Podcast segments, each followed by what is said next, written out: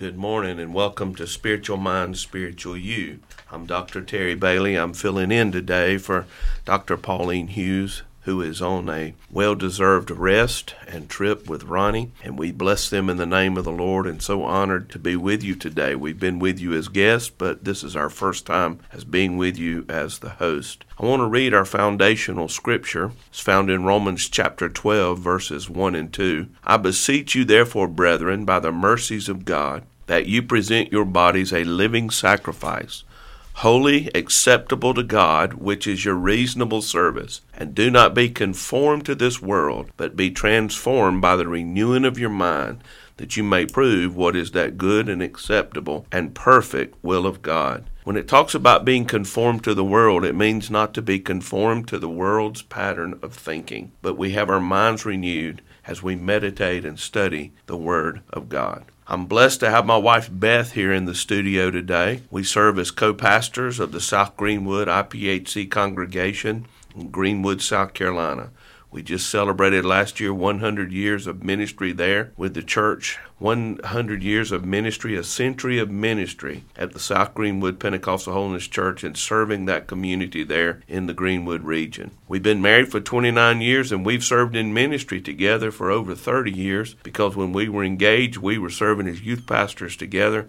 So throughout our whole married life, we've served as senior pastors and lead pastors and we've been privileged to be in ministry and to do a number of things for the kingdom of God. And we're honored to be with you today. Beth, it's a joy to have you here in the studio with me, and we're looking forward to a tremendous day of ministry here in the Lord. I'm excited to be here with you too sometime the Lord has been speaking to Beth about hope, and everywhere we go, we see the word hope in some way. Uh, just the other day, we were in a restaurant eating, and I looked up, and there on the wall was this beautiful sign, and it had hope written in different ways and in different directions. And I pointed it out to her. I said, There's that word hope. It seems like that's what the Lord has been speaking to her and to us over the last little while. As a matter of fact, we were recently, a few months ago, in London, England. We were privileged to go there and teach in our School of Ministry there and to preach in the Fountain of Life Pentecostal Holiness Church there in London. And uh, we were there. And uh, why don't you share about what you saw and how we saw the word hope when we arrived in London? It has been kind of amazing and very interesting because um, ever since the Lord has spoken the word hope to me,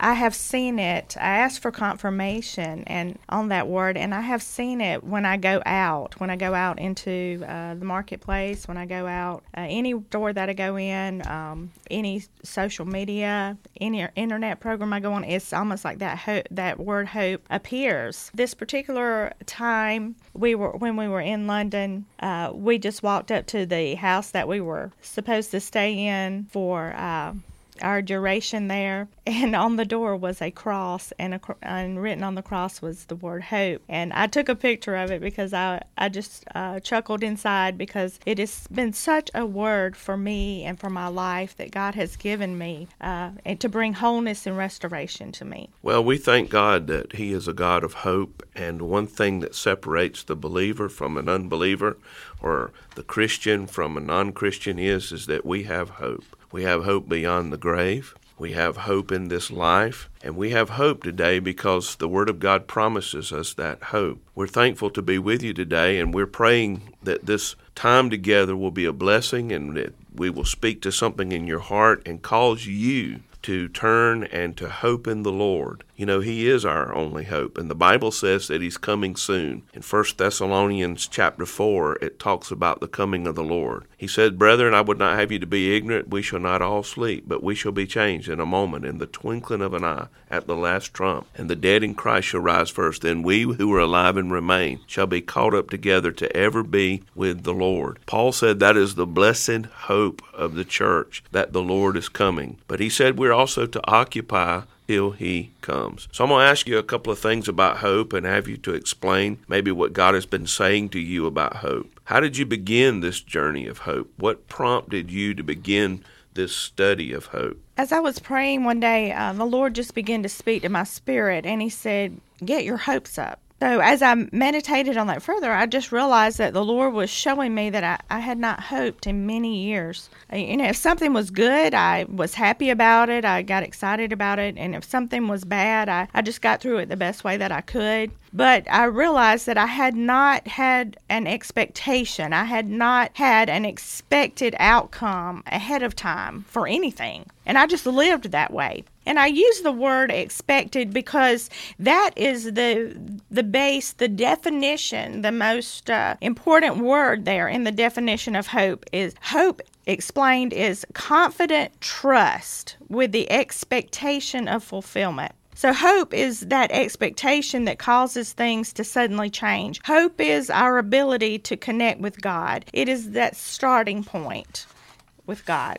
Well, you said something there. You said that the Lord said to you, Get your hopes up. Why had you not hope? What had caused you to lose hope or to not to hope? And why did the Lord say that to you? And as I was studying and I discovered that through this that we lose our hope when we suffer an injustice. And my hope was challenged when we lost our son, James Thomas. Uh, it was so tragic for me. I know it was very tragic for you as well. And it was tragic to the to the point that I just could not even discern all that was happening to me. I couldn't discern that my hope was being lost. But God was faithful to me during that time to get me to the point of regaining my hope. He wanted to bring me to a place of wholeness, but I could not be whole without hope. And so, first, He needed to address that in my life. One of the things that the Lord desires in our life is not just to bring healing to us, but He wants to bring us into a place of wholeness. The word salvation comes from a Greek word, sozo, and it really means a wholeness, a healing. And what the Lord desires to do is to bring us into a place of wholeness. You mentioned about the loss of our child. 23 years ago, we had uh, our first child. We had prayed for this child, believed for this child. We were so excited for this child. Beth carried the baby to term. There was no issues or problems medically that could have prepared us, but we had a stillbirth, and he was a perfect little boy, eight pounds, five ounces, 21 inches long, and it was just a mystery as to how that happened. And the Lord encountered us. That was in May 23rd, 1994. The Lord encountered us in October of 1994, and He healed us of the broken heart. But I think there was a part of us that just did not want to get our hopes up. And so when the Lord began to talk to you about getting your hopes up, it went back to that place and back to that moment. You made a statement that um, Proverbs 13:12 talks about hope deferred makes the heart sick. Now, what does hope deferred look like? What does that look like practically? What does that mean, hope deferred makes the heart sick? Someone once said that hope deferred is the common cold of the soul. Uh, you'll know hope deferred by its symptoms. You can ask yourself is your disappointment stronger than your joy? Do you hurt over issues? Do you feel doubtful or cynical? If your disappointment is stronger than your joy, then it is possible that your hope is being challenged. So, what do you mean by that? What do you think that means that your hope is being challenged? It means that you are going in a direction that is away from God, away from uh, His fullness, and you are not able to enter into your faith completely because the three things that are eternal are faith, hope, and love. And you need to be restored in your hope. You need to have it in its fullness, to operate in faith in its fullness, and to operate in love in its fullness. So, hope's very important in that, that we have our hope because faith operates by hope. So, hope deferred makes the heart sick. So, when we defer our hope, our heart can't trust the Lord in the fullness and completeness because faith has to do with trust. If I don't trust the Lord, I won't be able to believe completely for the things that God has for me. So, what did you do about what God was showing you? How did you respond to His words? Get your hopes up. I immediately went to the scriptures and I found four scriptures that spoke to me, that resonated in my spirit. And I'd like to share those today. Uh, Psalm 39 7 says, And so, where do I put my hope? My only hope is in you. Romans 15:13 says, "I pray that God, the source of hope, will fill you completely with joy and peace because you trust in him." Then you will overflow with confident hope through the power of the Holy Spirit. Romans 15:4 says such things were written in the scriptures long ago to teach us and the scriptures give us hope and encouragement as we wait patiently for God's promises to be fulfilled. And lastly, Psalm 119:74 says, "May all who fear you find in me a cause for joy, for I have put my hope in your word." So here I knew that I needed God. I knew I needed my hope restored. And I realized through this that I needed to go to the source of hope to have my hope restored. I needed to trust God. And that was big for me to enter into that full uh, trust in Him where I trusted Him about everything that concerned my life. And what I learned through that, I think it was the greatest lesson that I have learned so far in my life is that you can trust God. It is possible to trust God about everything. And God is a faithful God. He is so faithful that He sent His Son to overcome every challenge that we would ever experience. And as I read those scriptures, I noticed that there were many examples in the Word of God mm-hmm. that proved this out. And one that touched me, one story that touched me above other stories that I came across that the Lord led me to was, of course, the one of Peter and the disciples. At that very moment when their hope was being crushed, uh, when they were suffering an injustice, when Jesus was there on the cross and he he died for our sin, they were suffering an injustice during that moment, and they uh, were bewildered. They were confused, and in those moments, they went back to what was comfortable for them, what they had known before, because they were confused in what they were trying to know at the present moment what was happening to them.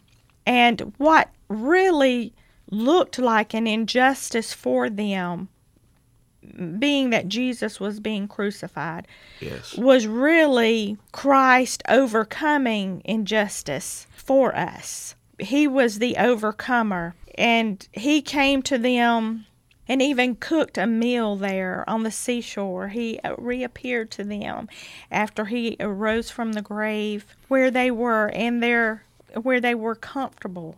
They went back to fishing. They went back to what they knew. That's what we do when we suffer an injustice. We go back to where we were last comfortable. Sometimes that's a, a lesser amount of faith than we had walked in before. But at this point in time, Christ was appearing to them. He was cooking them breakfast on the shore. They realized that it was him. They ran to the back to the seashore from their fishing boat and they were able to regain their hope right there on those shores of Galilee where we've been. There the primacy of Peter is a special place there on the Sea of Galilee. We were there about 2 years ago and we were able to be there where Peter was restored to the Lord and had his hope restored. You made a statement about that you can trust God. The Bible says that perfect love casts out fear. Now, there are three things faith, hope, and love that you mentioned. And perfect love casts out fear. Do you think if we don't totally and completely trust the Lord, that fear's the root of that, that it's a, it's a fear that I'm not going to, He's not going to meet my need, or He's not going to do what He said He would do in His Word. I want to say, first of all, that God is faithful to His Word. And as you were talking, I was just thinking that perfect love casts out fear. So we need to experience the love of God, the perfect love of God. See, our love is imperfect. Our love is conditional. Our love is based on many times human love, what you can do for me, or how you you can meet my need. But God loves unconditionally. He loves us when we're unlovable. He loves us when we don't trust him. He loves us when our when we don't have our hopes up and we don't understand the power of hope. I think what God has done is he's given you a revelation of the power of hope. We can hope in the Lord. And faith works by hope. So hope deferred makes the heart sick. So when we when we kind of defer our hope to the future, when we kind of push it aside, it's really not hoping at all. We're not getting our hopes up. We've deferred our hope because we don't totally trust God and we haven't experienced that perfect love and we have a fear that maybe I didn't hear God right, maybe God won't keep his promises. Maybe I've had to wait so very long that uh, I don't know if he's really going to keep those promises or not.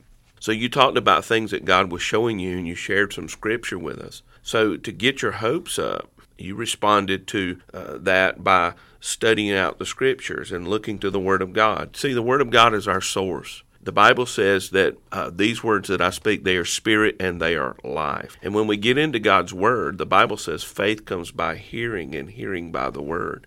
Wouldn't you say that as you studied the Word of God, that God began to awaken your hope and your hope came up? And you also mentioned Peter. Peter being there on the seashore. It was Peter. Peter's the guy that kind of says what everybody else is thinking. You know, he's the spokesman for the group. And if you remember, it was Peter that denied Christ three times and even cursed.